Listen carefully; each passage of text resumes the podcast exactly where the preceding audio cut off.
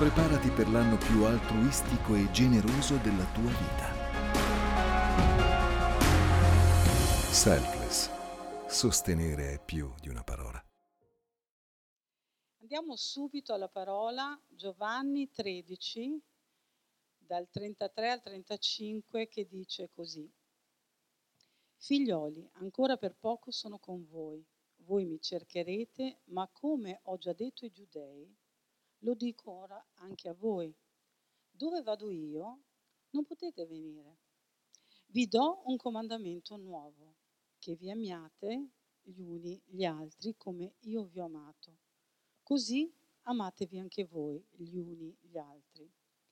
Da questo, ripeti con me, da questo, tutti sapranno che siete miei discepoli, se avrete amore gli uni per gli altri.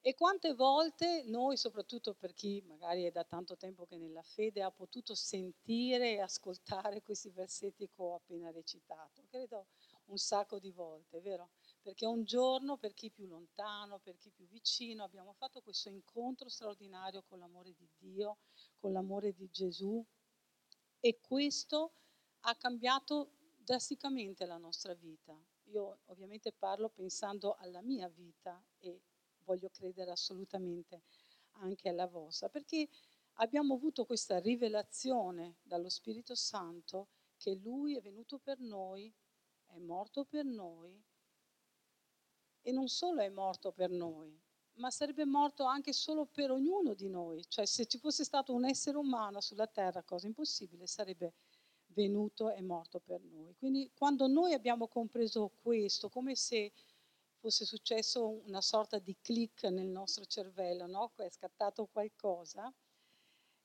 questo ha cambiato tutto. Almeno io credo che tutto sia cambiato per ognuno di noi. Sappiamo ovviamente che è stato lo Spirito Santo che ci ha convinto di peccato, che ci ha convinto che Gesù è il Figlio di Dio, che è il nostro Salvatore, che è il nostro Signore. Ma anche noi a un certo punto abbiamo dovuto fare, e stiamo continuando a fare, la nostra parte, giusto? Amen.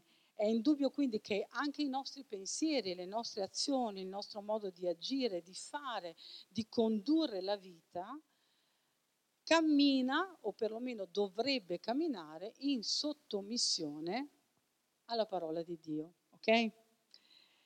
Io credo che probabilmente molti di noi, almeno conoscendo alcune anche delle vostre storie, hanno sempre cercato l'amore di Dio, hanno sempre cercato Dio, anche quando non lo conoscevano. Avevano questo desiderio, questa curiosità di dire: Dio esiste, Dio c'è, chissà se c'è, chissà se mi ama, di conoscerlo, insomma, di sapere che c'era. E la cosa forse che noi, che queste persone che hanno avuto desiderio di conoscere Dio nella loro vita non hanno forse considerato, è che anche Lui ha il desiderio e vuole che noi siamo nella sua vita. E questa è una cosa bellissima per me da considerare. Quindi quando siamo stati in qualche modo sopraffatti quel giorno che abbiamo fatto un incontro personale con Dio, un incontro personale con il suo amore, abbiamo deciso con tutto il nostro cuore, con tutta la nostra mente, con tutte le nostre forze di diventare suoi discepoli, abbiamo deciso di passare il resto della nostra vita con Lui, giusto? Come quando due si sposano. In teoria, speriamo che sia così, purtroppo non è più così molto spesso, però lo sposo e la sposa decidono di stare insieme per il resto della loro vita, nella buona e nella cattiva sorte. E noi sappiamo che la Chiesa è il corpo di Cristo, è la sposa, e Gesù è lo sposo. Per cui noi in un certo modo abbiamo deciso di essere insieme a Lui per sempre. Non è meraviglioso? È fantastico.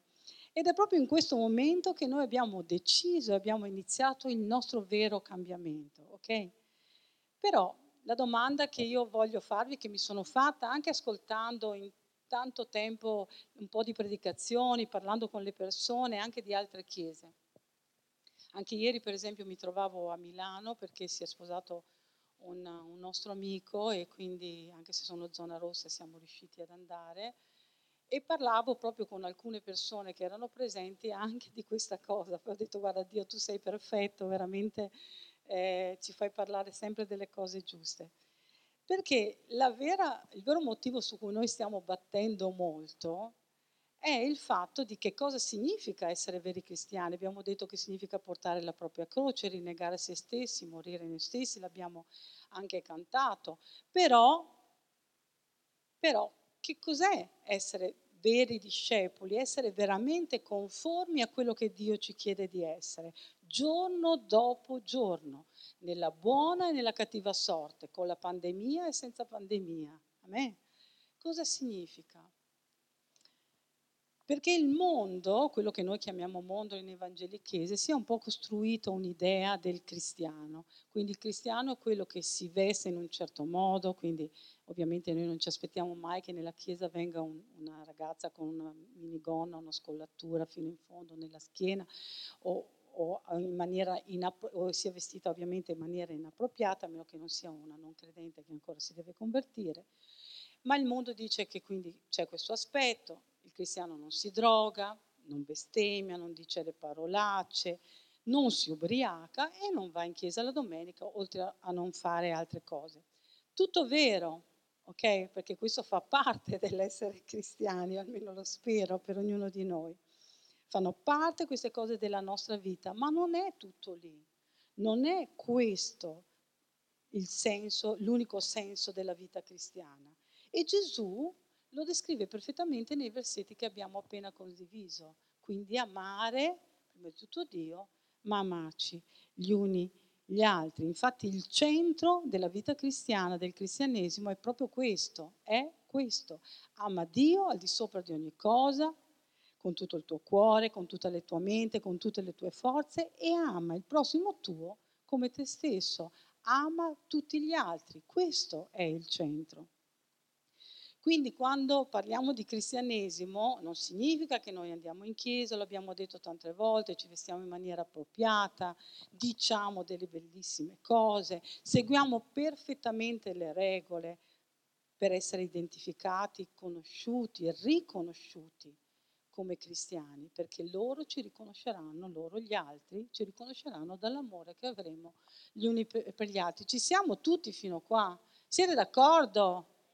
Ok, amen.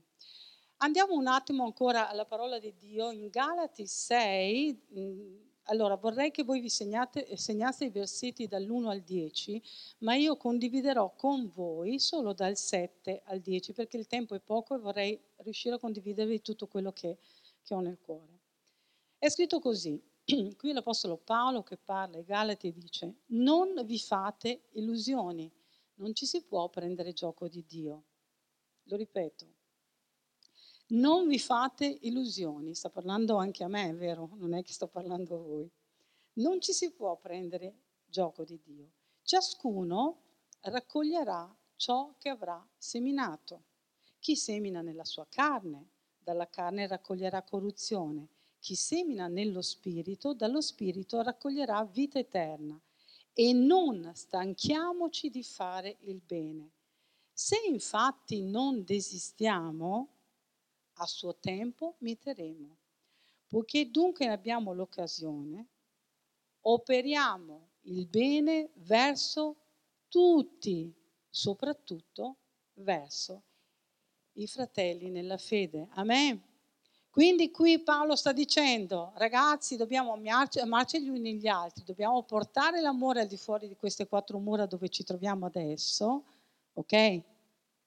Ma dobbiamo soprattutto, lui dice, soprattutto dimostrare e operare il bene verso i nostri fratelli nella fede. Quindi sto parlando a chi? Sto parlando a noi credenti, amen? Ok, quindi bando alle incomprensioni, alle offese, alle mancanze di perdono che non ci permettono di camminare nello spirito, ok? Perché? Perché Dio dice che le persone ci riconosceranno come cristiani da questo, se noi non da quante volte andiamo in chiesa, ok? che magari ci sono persone che non vengono neanche in chiesa e sono più cristiane, poi sembrano più cristiane di noi. Non da quanti versetti biblici conosciamo e nemmeno da quanti amici attraverso il nostro parlare, eccetera, convertiamo Gesù. O no? Da come ci amiamo gli uni gli altri. Quindi se vogliamo essere, non fare dei cristiani, questo è il fulcro di tutto. E voi direte, pastore, ma quante volte questa cosa ci è stata ripetuta? Quante volte abbiamo detto già, abbiamo letto questi versi, sappiamo queste cose. È vero, vi dico, è vero. Però io credo che ancora la Chiesa abbia bisogno di crescere in questo. Abbia bisogno di crescere in questo, assolutamente. Sono fermamente convinta che questo deve rimanere il focus su cui noi dobbiamo innanzitutto essere concentrati. Magari potreste dire, parliamo di qualcosa, magari delle traduzioni dal greco, sai, cose un po' più quasi corpose. Però se Dio mi ha detto che la questione è tutta lì, io devo parlarvi di questo, perché la Bibbia ci parla di amore gli uni per gli altri. Dio stesso dichiara, la Bibbia stessa dichiara che Dio è amore. E in tantissimi versetti della Bibbia si parla di Dio come amore. Se voi solo pensate all'eccellenza dell'amore di cui ci parla la prima lettera ai Corinzi, al capitolo 13, che è tutto dedicato all'amore, già lì dovremmo perderci non giorni, non ore, non giorni, ma mesi su predicazioni su questi. E certamente il dimostrare l'amore verso gli altri, verso chi è fuori, non sarà solo andando con un megafono a parlare di Gesù, a dire che si devono convertire perché sennò andranno all'inferno, per esempio, oppure accettando per il quieto vivere delle verità che non sono verità ma sono mezze verità, come se andasse tutto bene perché tanto noi amiamo tutti. Non è questo. Noi dobbiamo essere radicali. Noi dobbiamo essere radicali.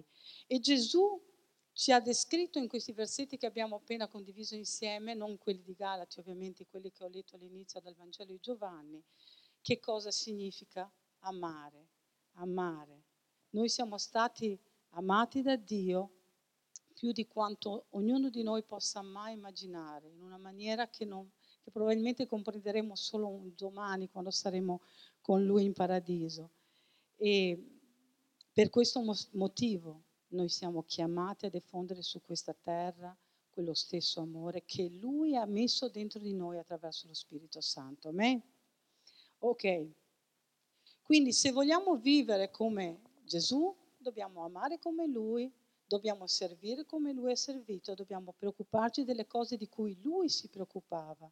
Dobbiamo fare le cose che Lui faceva, dobbiamo mettere in pratica le cose che Lui metteva in pratica, dobbiamo avere a cuore le stesse cose che Lui aveva a cuore finché camminava sulla terra.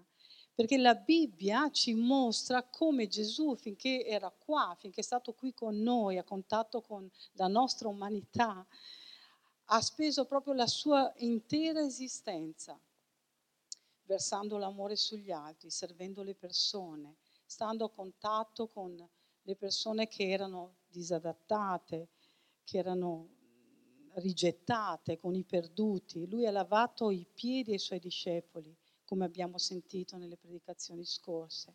Lui ha dato una dimostrazione pratica di che cosa vuol dire saper amare, di come soprattutto dobbiamo amare. Questo perché? Perché, come dicevo prima, noi dobbiamo essere Chiesa, ma non Chiesa all'interno delle quattro mura, ma anche fuori da qui. E vorrei vedere un attimo, andando avanti, il contesto nel quale Gesù ha detto queste parole che abbiamo condiviso prima nel Vangelo di Giovanni, ok? Lui ha parlato di questo quando, lo vediamo al versetto 1 del capitolo 13, prima della festa di Pasqua.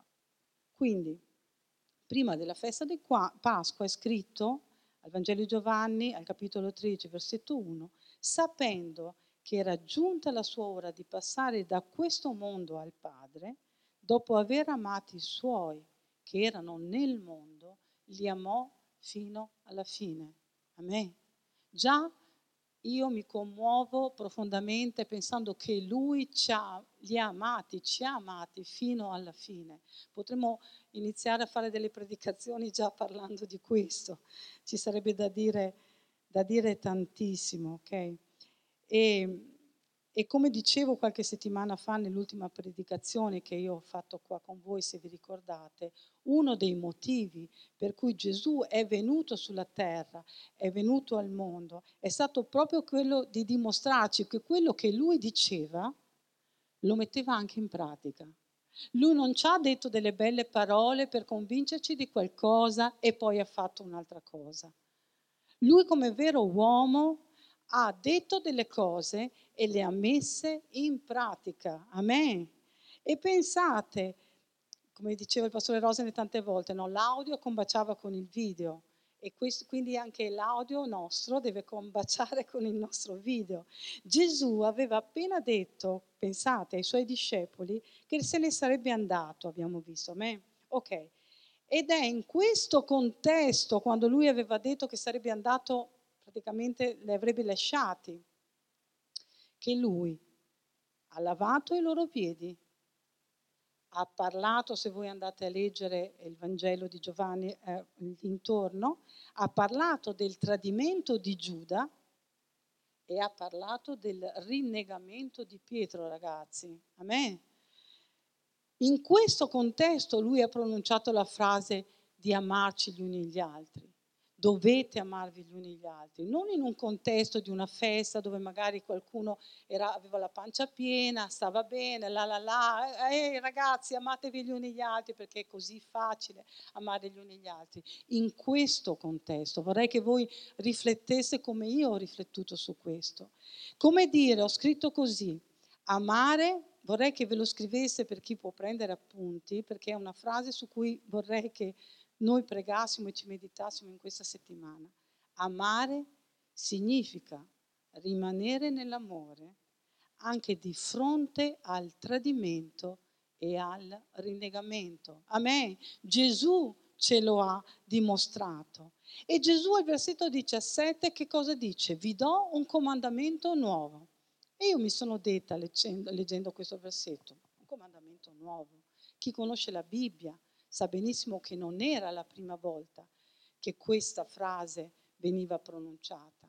Anche nell'Antico Testamento noi troviamo il comando di Dio di dire questo. Faccio un esempio. In Levitico 19, il versetto 18 è scritto così. Non ti vendicherai e non serberai rancore contro i figli del tuo popolo. Ma, dico a me, ma amerai il tuo prossimo come te stesso. Io sono il Signore. Amen. Quindi era nuova questa richiesta che Gesù stava facendo? No. Non era nuova. Non era la prima volta che Dio parlava di quanto è importante amare il prossimo come se stesso. Quindi perché Gesù ha detto questa cosa? Ci avete mai pensato? Io ci ho pensato preparando la predica, ho detto, ma come mai? Allora sono andata a un po' a curiosare, come un po' è tipico un po' anche delle donne, credo, un po'. Per chi è sposato qua sa che le donne sono un po' curiose. C'è una parola in greco che viene tradotta nuovo, che in questo passaggio, non è l'unico della Bibbia, lo troviamo anche in altri Vangeli, per esempio nel Vangelo di Marco, lo troviamo anche in parecchi passi dell'Apocalisse, non solo, ed è la parola kainos, scritto con la K. E vi dico la definizione che viene data di questa parola. Kainos, per quanto nuovo vuol dire, per quanto riguarda la forma, fatto recentemente, fresco, recente, non usato, mai indossato, per quanto riguarda la sostanza di un nuovo tipo, senza precedenti, una novità non comune, mai udito. Sapete, mi piace proprio pensare che Gesù, quando ha pronunciato queste parole, stesse facendo ai propri discepoli una sorta di promemoria, come ricordando loro quale era la loro identità in Cristo, la loro identità nella Chiesa e il focus dei credenti, dove il cuore di ogni vero discepolo deve essere appoggiato. Amen. Cioè quello che avrebbero dovuto amare fino alla fine. anche loro. E la Chiesa, noi che siamo la Chiesa, diventerà il posto migliore nel quale noi vorremmo stare, noi dovrebbe essere così, dove più si serve, dove più ci si sacrifica gli uni per gli altri. Quindi facciamoci anche noi questo promemoria magari, ok? In cui ricordiamoci che la Bibbia, come dicevo prima, se ci dice che siamo in grado di amare con lo stesso amore con il quale Lui ci ha amati, grazie allo Spirito Santo che vive dentro di noi, non stiamo mai parlando di un amore emotivo, di un amore basato su un'emozione, su un sentimento. Non è una questione di sentimenti, l'amore di Dio non è una questione di sentimenti, perché se fosse così, io sfido chiunque di noi a poter dire ancora da oggi che potremmo essere ancora il mondo o essere ancora amati da Dio, che Lui ogni giorno rinnova la sua benignità, il suo amore, la sua misericordia per ognuno di noi. Amen. Quindi non è un amore emotivo l'amore di Dio, non è un amore umano, è un amore che è fatto dall'obbedienza, è una questione di obbedienza che noi mettiamo in atto perché noi vogliamo amare come Lui ci ama, perché Lui ce lo ha comandato. Amen? Tertulliano, per chi ha fatto un po' di storia, sa che è stato uno scrittore romano, un filosofo, è anche un apologeta cristiano, che era molto conosciuto ai suoi tempi, e in uno degli scritti che lui aveva condiviso recita così. Scriveva che i non cristiani esclamavano stupiti ai tempi in cui lui ovviamente era al mondo: guardate come si amano fra loro e come sono disposti a morire gli uni per gli altri. Wow! Lui aveva notato questa cosa e l'ha anche scritto. Quindi immaginate se per un attimo se la nostra Chiesa, se le nostre Chiese, le chiese a cui noi apparteniamo, diventassero davvero questo posto, il posto più amorevole in cui noi possiamo stare. E le persone fuori iniziassero a dire: cavolo, sai, non vedo l'ora di andare in chiesa, non vedo l'ora di andare là, perché là vedo la dimostrazione dell'amore di Dio, là vedo le persone che non dicono le cose ma le mettono in pratica, là vedo che quando magari le cose non sono così dritte, davvero le persone si amano, davvero si vanno incontro, davvero superano insieme gli ostacoli. Amen. Questo davvero è incredibile, noi possiamo amare come Lui ci ha chiesto di amare. E io credo profondamente, da quello che vedo, che proprio in questo tempo in cui noi abbiamo parlato anche, è un tempo di pandemia, un tempo particolare, ma questo tempo Dio lo ha fissato per noi credenti in particolare, perché ci sta confrontando in qualche modo, sta confrontando ognuno di noi per vedere a che punto è la nostra fede, ma a che punto è anche la nostra vita cristiana, non per giudicarci, ma per farci vedere dove Lui vuole aiutarci a migliorare, dove Lui vuole aiutarci a sistemare quelle cose che non sono ancora al loro posto, che non sono ancora nella linea giusta. Siete d'accordo con me? Amen. La parola di Dio nel libro di Atti dice che i cristiani a quel tempo avevano messo sottosopra il mondo. Non erano tantissimi, vi ricordate che c'è un passo che dice così: questi qua sono venuti, stanno mettendo sottosopra il mondo. Wow! E io ho detto: cavolo, ma noi possiamo mettere sotto il mondo, lo vogliamo fare, io lo voglio fare, perché non è una questione di età, ok? Non è una questione che uno dice: beh, io ho solo 10 anni, io ne ho 50, io ne ho 80, perché ognuno dove Dio, se Dio ci ha fatto nascere in questo tempo, se Dio ci fa vivere in questo tempo, vuol dire che noi ancora possiamo mettere sottosopra il mondo, dove Dio ci manda, dove ci chiama, dove siamo chiamati magari solo noi, perché io non potrò mai andare a lavorare dove va a lavorare, per esempio, Ingrid. Io non potrò mai andare a lavorare dove va a lavorare Giusy. Però voi siete lì, voi siete la luce in quel posto, voi siete un faro che può illuminare le persone. Perché è stato così anche per me. Io mi ricordo quando io ancora non credevo in Dio, o perlomeno avevo sentito parlare di Dio ma non avevo conosciuto il suo amore, io mi ricordo perfettamente che è stata una persona con il suo modo di fare, con la sua pace nonostante le avversità che stava sopportando. E io che avevo i soldi in quel tempo, avevo un buon lavoro, non avevo nessun tipo di problema di nessun genere, mi sono chiesta: ma come fa questa ragazza qua che è cresciuta senza papà? Perché è morto, che lei era piccolina, aveva due fratelli molto piccoli. La mamma è stata costretta ad andare a lavorare, vivevano con poco o niente. Sempre da sola a prendersi cura lei dei fratelli. Non ha lavorato per un sacco di tempo e aveva delle difficoltà comunque anche di salute. Io mi sono detta: ma come mai lei è sempre così in pace e io non riesco a trovare questa pace qua? E quindi un giorno io gliel'ho chiesto, gli ho detto: ascolta, ma come fai tu a avere questa pace? Cioè io avevo tutto, allora avevo anche i soldi, adesso no, allora li avevo.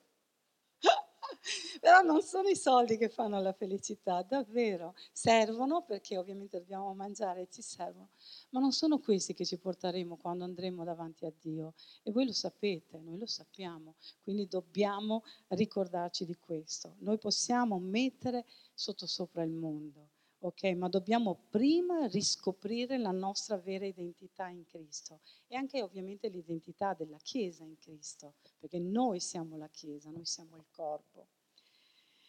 Noi quindi, ho scritto così, noi non stiamo parlando di una religione, ok? Non stiamo parlando di una religione che ci dice devi fare così, non devi fare colà, ta ta ta ta ta ta ta ta, ma di Gesù che ci insegna invece come essere. Non stiamo parlando di una religione che trasforma semplicemente il nostro comportamento per fare delle cose giuste, ma di Gesù che trasforma il nostro cuore, i nostri pensieri. Non stiamo parlando di una religione che ci svergogna a causa del nostro passato sbagliato, in cui magari non ci siamo comportati come dovevamo, ma di Gesù che ci redime dal nostro passato. Non stiamo parlando di un club che ci mette in una palla di vetro per allontanarci da quello che succede nel mondo, così siamo tutti qua tra di noi, tutti belli, tranquilli e felici, senza problemi, ma invece di un Dio, di Dio che cerca di aprire i nostri occhi affinché invece noi possiamo andare nel mondo a trasmettere quella stessa speranza, quella stessa pace, quella stessa gioia che noi abbiamo trovato nella presenza di Dio. Non stiamo parlando di una religione che ci impone di seguire dei ruoli, perché se io faccio questo, allora il pastore mi vede, allora sono bravo, eccetera, gli uomini mi vedono. Ma di Gesù invece che ci invita a seguire Lui, ad essere disposto a lavare i piedi degli altri, a seguire la sua via per trovare la vera pace e la vera gioia. Quindi non stiamo parlando di una religione che ci imprigiona, che ci schiaccia in regole e in obblighi di legge per non fare qualcosa, ma di Gesù che attraverso il suo spirito che vive dentro di noi continuamente, ogni giorno, con pace, con pazienza, con perseveranza, con amore, ci modella, ci trasforma, lavora dentro di noi per renderci veramente liberi. Non stiamo parlando di una religione morta, ok? Ma stiamo parlando di un Gesù vivente che è risorto, come abbiamo detto, di un Gesù che ci dona la vera vita, la vera vita. Quindi guardate, voglio dire questo, non indugiamo più, non perdiamo tempo, redimiamo, come dice la parola, il tempo. Non c'è più tempo di perdere tempo, non permettiamo al diavolo o a situazioni guidate dalla nostra emotività di prendere il sopravvento su quello che Dio ci ha chiamati ad essere, a fare per Lui. Ok? Lui ci ha assegnato a ognuno di noi un compito importante, che è quello di portare il suo regno su questa terra, così come ha detto Gesù quando ci ha insegnato il Padre nostro. E quindi noi non abbiamo tempo da perdere. Questa è la Chiesa di Dio, questa è la Chiesa che porterà risveglio, questa è la Chiesa che porterà vigore e coraggio alle persone che sono fuori di qui, questa è la Chiesa che risveglierà le coscienze, un posto meraviglioso dove tu ed io abbiamo la possibilità di fare veramente la differenza. Quindi non è un edificio circoscritto tra quattro mura, ma è edificata sulla parola di Dio, su chi è il nostro vero Dio, su Dio che costruisce attraverso di noi il suo regno su questa terra. E noi, come diceva qualche settimana fa nel suo devotional il pastore Giannone, me lo sono segnato, dobbiamo costruire nella Chiesa e con la Chiesa, perché questo deve essere un luogo dove noi non solo facciamo crescere la nostra fede, amen, ma deve essere un luogo fatto per incoraggiare gli altri, per aiutare gli altri, per stare insieme agli altri, per costruire il regno di Dio anche in tempo di crisi come questo. È così che l'amore si dimostra, è così che l'amore viene alimentato. Quindi non diamo attenzione ad altre cose, altrimenti davvero smettiamo di costruire. La Chiesa, ho scritto, la sposa di Cristo, è una famiglia inclusiva, non esclusiva, l'ho detto anche prima, non siamo un club. E in questa famiglia inclusiva Gesù è al capo di ogni cosa, di ogni situazione. Ed è qui che il suo amore costruisce attraverso di noi, con il perdono, con la comprensione, con la sincerità. Sembra un'utopia, vero? Sembra un'utopia. Uno dirà che cavolo, un bel mondo tutto rosa, ma non è così. Se Dio lo ha fatto, se Gesù lo ha fatto, se Lui ce lo ha comandato, se Lui ci ha detto vi do questo comandamento nuovo e ci ha dato un ordine, noi non possiamo nasconderci dietro a niente. Amen. È facile? No, non lo è. Non lo è facile, perché dobbiamo morire noi stessi, perché dobbiamo credere che la nostra ricompensa viene da Lui. Amen. E vi voglio parlare, per concludere, di una persona che forse alcuni di voi, magari chi è un po' più vecchietto come me, ha conosciuto, ha sentito parlare di lei. Questa persona si chiama Corrie Ten Boom. Quanti conoscono Corrie Ten Boom? Amen. Allora, Corrie Ten Boom, per chi non lo sa, potete andare poi a cercare su Google, ok? Perché è una storia interessante la sua.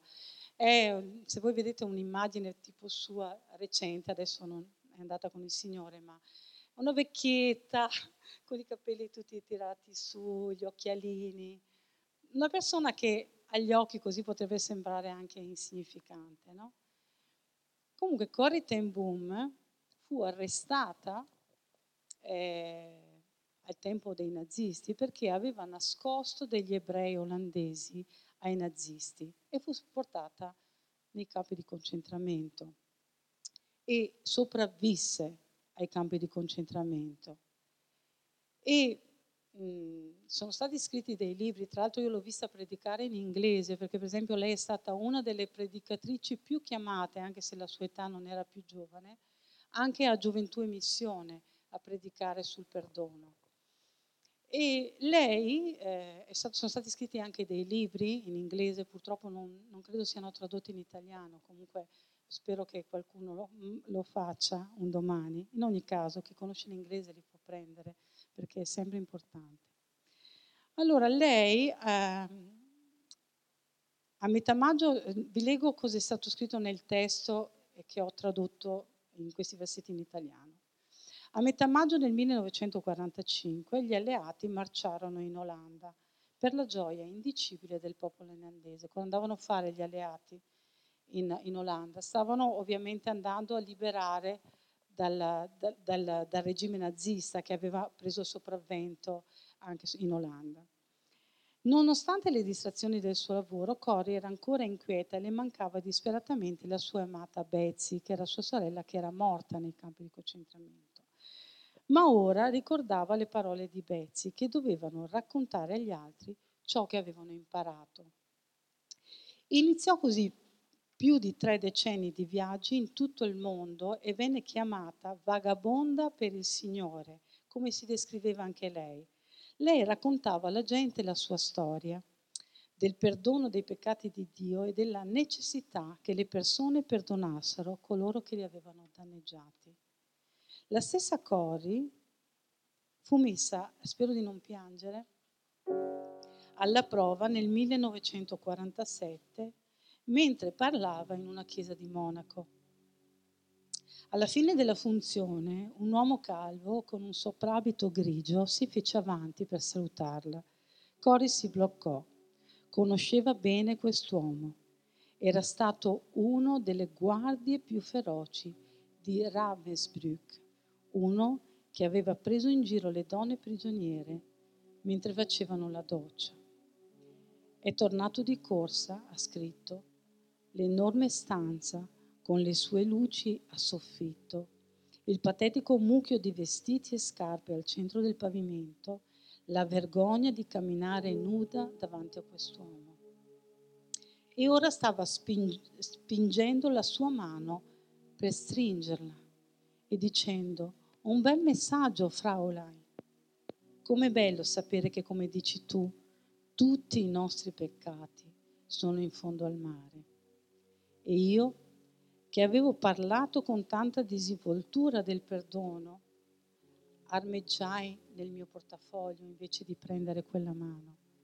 Non si sarebbe ricordato di me, naturalmente. Come avrebbe potuto ricordare un prigioniero tra quelle migliaia di donne? Ma mi ricordai di lui e del frustino di cuoio che oscillava dalla cintura. Ero faccia a faccia con uno dei miei rapitori e il mio sangue sembrava congelarsi. Hai menzionato Ravensbrück nel tuo discorso, stava dicendo. Era una guardia lì. Ma da quel momento, ha continuato, sono diventato un cristiano. So che Dio mi ha perdonato per le cose crudeli che ho fatto lì, ma vorrei sentirlo anche dalle tue labbra, Fraulein. Ancora una volta la mano uscì. Mi perdonerai. E io stavo lì, io i cui peccati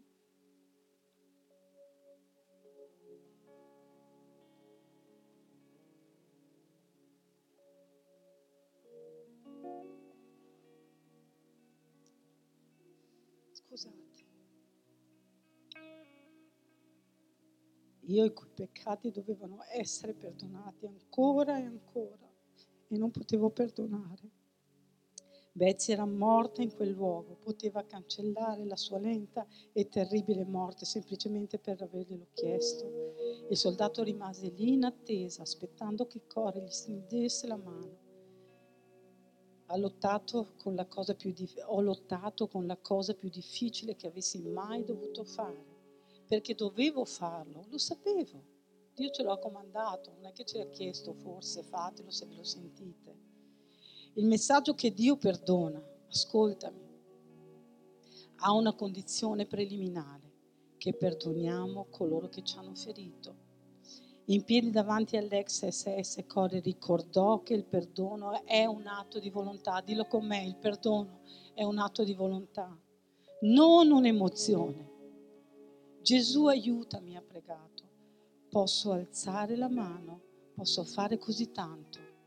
Mettimi in grado di farlo. E Corrie allungò la mano e mentre lo faceva accade una cosa incredibile. La corrente è iniziata nella sua spalla, le è corso lungo il braccio e balzato nelle loro mani unite. E questo calore curativo, che era l'amore di Dio, l'amore del Padre, l'amore di Gesù, sembrò inondare tutto il suo essere, portando le lacrime ai suoi occhi. Ti perdono, fratello, ho pianto con tutto il mio cuore. Per un lungo momento ci siamo stretti per mano, l'ex guardia e l'ex prigioniero. Non avevo mai conosciuto, dico me, non avevo mai conosciuto l'amore di Dio così intensamente come allora, ma anche così ho capito che non era il mio amore. Avevo provato e non avevo il potere di farcela da sole, ma era il potere dello Spirito Santo che viveva e vive dentro di me. Amen. Amen. Signore, grazie, vorrei che ci alzassimo in piedi. Ho finito la mia predica, vi chiedo scusa perché quando sempre leggo questa cosa mi viene da piangere, perché non per un'emozione, ma perché penso davvero a quanto Dio ci ama, a quanto ci ha amato, a quanto è stato disposto a morire per noi e ad amarci fino alla fine, fino alla fine. Non dobbiamo prenderci in giro. Oggi è il giorno in cui Dio ti ha chiamato qua, perché aveva un appuntamento con te, doveva dirti qualcosa che solo tu e Lui, nel segreto del tuo cuore, in quelle stanze d'amore di cui abbiamo cantato prima. Gli hai parlato, gli hai sussurrato in un momento di tristezza, di disperazione, in un momento di desolazione, in un momento in cui avevi la testa nella lavatrice o ce l'hai ancora, non lo so, in un momento in cui hai ricevuto una brutta notizia di una persona che non c'è più, in un momento della tua vita in cui Dio ha scelto che tu oggi fossi qua ad ascoltare quello che io ho condiviso con te oggi, per dirti: scegli senza emotività, con l'amore di Dio che è stato riversato nel tuo cuore per mezzo dello Spirito Santo, di perdonare, di lasciare andare qualsiasi cosa. Ecco che allora noi potremo mettere sotto sopra il mondo. Ecco che allora le persone fuori vedranno e riconosceranno che noi siamo veri discepoli di Dio, che l'amore di Dio davvero è dentro di noi, che quell'amore di Dio che non ha conosciuto ragioni, anche se aveva ragione, ha deciso, Lui ha deciso, e noi possiamo decidere, anche se abbiamo ragione, anche se abbiamo ragione. Ricordatevi cosa è scritto in Galati: non ci si può prendere gioco di Dio, noi non possiamo farlo. Quindi io voglio chiederti, Chiesa, oggi, se tu davvero credi che questa predica possa aver parlato al tuo cuore, se tu davvero, se lo Spirito Santo ti ha ricordato delle cose che ancora non sei riuscito o riuscita a lasciare andare con i tuoi sforzi, anche un'offesa da parte di un fratello. Voi sapete che la Bibbia in Proverbi è scritto che un fratello, quando viene offeso, il suo cuore diventa come una fortezza inespugnabile, è scritto, ok? Io ti voglio dire oggi: scegli, riscegli, scegli nuovamente di vivere nella vera libertà dei figli di Dio, quella libertà che Gesù ci ha conquistato sulla croce. Oggi sceglilo, sceglilo, è un tempo nuovo. Noi vogliamo aderire, Dio, alla tua volontà, noi vogliamo portare il tuo regno in questa terra, noi vogliamo che tu ti usi di noi, indipendentemente dal fatto che io sia piccolo, medio, grande, vecchio, anziano. Non ha nessuna importanza per Dio. Tu sei qua, tu sei vivo, tu sei viva, perché Lui sta dando ancora il respiro alla tua vita. Voi sapete che la Bibbia dichiara che i nostri giorni sono contati. Quindi ti voglio dire questo: i nostri giorni, i miei giorni, i tuoi giorni sono contati, ma finché noi siamo qua, noi possiamo fare la differenza. Scegli oggi di fare la differenza, scegli oggi, ti scongiuro nel nome di Gesù, che mi ha fatto Corrie Ten Boom. Era facile perdonare chi l'ha detto lei stessa: io non ce la facevo, ma lo Spirito Santo che vive dentro di me mi ha dato la forza, io ho preso questa decisione nel mio cuore. E da lì le cose sono cambiate. Lì potrai vedere la manifestazione della gloria di Dio, la manifestazione della presenza di Dio nella tua vita e intorno a te, nel nome di Gesù. Amen. Signore, grazie, grazie per ogni persona che è qua. Spirito Santo, io so che tu sei qua, io so che tu vivi dentro di noi, io so, Gesù, che tu stai camminando in mezzo al tuo popolo oggi, perché tu, Signore, hai promesso e tu sei fedele che quando due o più sono riuniti nel tuo nome, tu sei in mezzo a loro. Signore, manifesta la tua presenza ad ognuno di noi che è qua, guarisci i nostri cuori. Io voglio sradicare adesso nel nome di Gesù ogni falsa emozione, ogni falsa cosa che si è depositata nel tuo cuore e che ti sta impedendo, che sta bloccando la tua vita da ciò che Dio vuole che tu sia, che tu soprattutto possa essere. Amen. Io chiamo la sua libertà nella tua vita, io chiamo il suo amore che cambia, trasforma ogni cosa. Nel nome di Gesù io chiamo la sua libertà, e là dove c'è lo Spirito di Dio, lì è la vera libertà. Signore, tu sei qua, tu sei in mezzo a noi. Qui c'è la vera libertà e noi la chiamiamo sul tuo popolo. Apri i loro occhi spirituali, apri i loro orecchi spirituali finché sentano la tua voce, Dio, e possano tornare a casa, possono tornare ad essere ciò che tu hai sognato per ognuno di loro, nel nome e nell'autorità del nome di Gesù. Amen.